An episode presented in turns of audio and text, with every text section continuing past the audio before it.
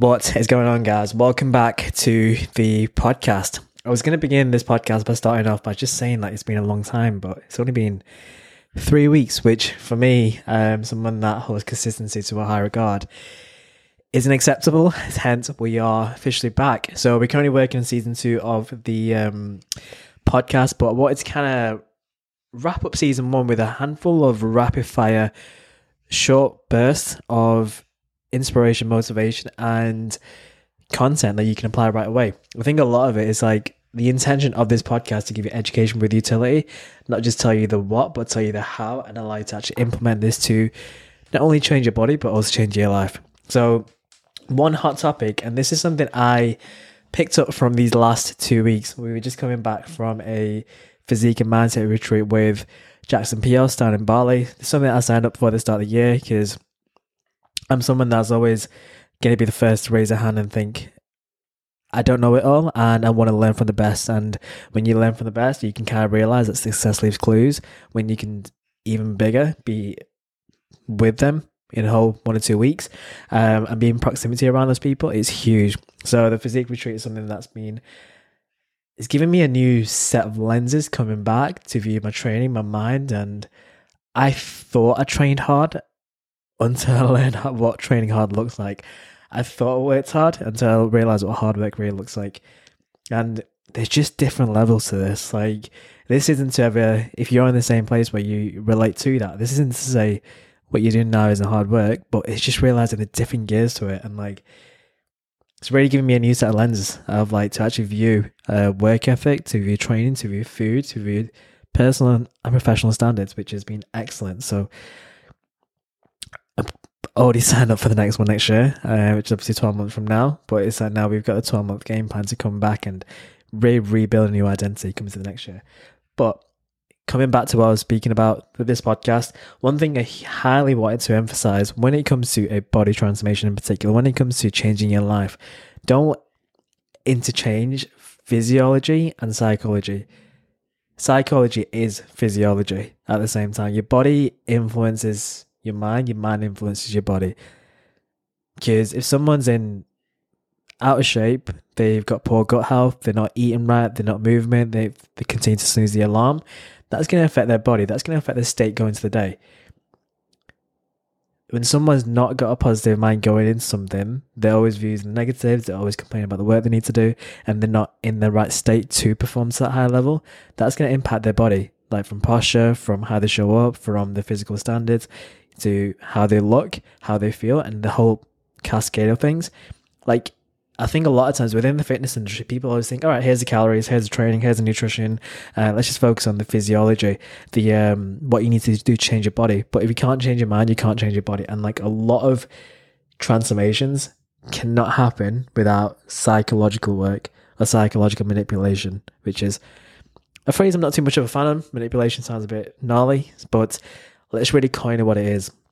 So like you're kind of looking at you changing your mind such that you can actually show up as someone different and you can't get to a new outcome whilst dragging the same mental software behind you. Like you can't eat the same and expect a different outcome. And this just means not even just temporarily, but permanently. Like the person that gets there has a completely different set of habits that they're dragging along with them compared to the person you are right now. So if you're consistently doing certain things with food, certain things with training. Where you are is because of what you've done, and that will always remain the same. So in six months from now, by the end of January, and five months from now, by the new year, where you'll be is a byproduct of what you did and kind of what habits you dragged until the finish line. So this is always a switch you need to make, but a lot of times it's not the body you need to convince, is the mind. For example, when I was doing this, a lot of you guys probably saw this on my Instagram story. I definitely have not trained as hard, um, despite thought I did, because you know I've always held training intensity to higher regard because that is the number one uh, thing equal to nutrition to create an incredible physique. I thought I trained incredibly hard, and then it wasn't until I was spot by two high level pros when I was doing Smith machine squat. The plan was to get nine reps, and I got twenty four, which is crazy, right? Because when it came to nine, I was literally looking to rack it And the voice that was in my mind is like, you're mentally tapping. And like, even Jackson was there, like, you're mentally tapping out there. Keep going, keep going. Don't even look for the end. Just keep going so you can't go. And you had a spotter. So they would obviously help you out to be like, actually, to make sure you there's, there's no risk of injury, there's no risk of complete failure. So um, I was consistently looking at the rack. I was like, this is gnarly. This is a new limit. I'm going to tap out. And it was a mental tap out. Didn't tap out because they wouldn't let me because they, they held me to that standard. Got like 23. And then I got 23 and they were like, let's just get two more. And I was like, all right, let's get two more. He's like, all right, two more again, two more again. He kept on going. I don't remember how many reps, what they said was 23, but I know for a fact they said 23 before. So like, it really shows like you mentally tap out before you physically have to. And this is huge for anyone that's wanting to build a new physique with their training in particular. When you come to the end of a set, don't stop because you've hit the rep range. Like, don't hit the rep range and just say, oh, cool, done now, tick the box. Because if you tick the box, you'll just continue to tick the box, which is not the mindset you want to do to change your life. So, if you can do more, do more. If you can push harder, push harder. Like, really, if you have the question as, like, could I have done more? Then the answer is right in the question. And if you think you could have done more reps, then you could have done more reps. So I really think now when you look back, it's always a mental tap out when it comes to your training. It's never the fact that you can't do it. It's that you mentally stop before you physically have to. And like for me, realizing like I was going to stop at nine reps and I got three, more than three times as much was huge. So that itself was insane. And then onto the split squats.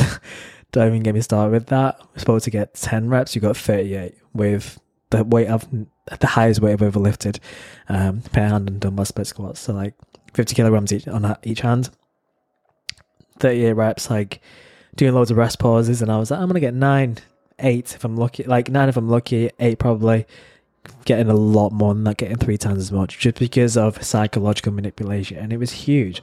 So, like, don't ever interchange that because, like, even with food intake, I think a lot of times people always look at they need a perfect calories, perfect meal plan. They need to be in the rhythm, the routine. Your routine and rhythm will always change. Like you'll never be in the same routine every single week. You'll never have the same conditions every single week. It's about working with different conditions such that regardless of the conditions, your success is guaranteed. Because I think a lot of people will chase routine, which is 100% necessary, but don't chase rigidity. That's the main thing. If you think how it is is always how it's going to be, then you get into a place where you are in routine, then expect that to change and expect a challenge to come. Like obstacles aren't in the way, they're on the way.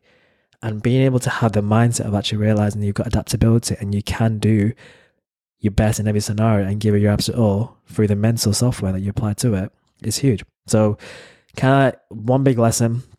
I want to keep this short just don't ever interchange psychology and physiology. Your mind equals your body, your body equals your mind. They both affect each other. Someone that's out of shape, someone that's not in a good place physically, they don't have higher person standards that they currently can hold themselves to, it will affect how they show up mentally elsewhere. Then probably not going to be as present when they're in social situations, in the workplace, going to be highly stressed. Day to day, they're going to feel overwhelmed because of the body not holding themselves and allowing them to operate to high levels. Similarly, if someone's got an incredible body, but the mind's not there, there's untapped potential, there's going to be a lack of progress anyways, and they're still going to have certain things where there's always a gap and they're living in the gap rather than living in the game. So that's the main thing. Hope you find it useful. Welcome back to the podcast. We've got season two coming up very, very soon. For now, it's still in season one. I'll speak to you all soon. Enjoy the rest of your day and look forward to seeing you in the next episode. Thank you very much for listening.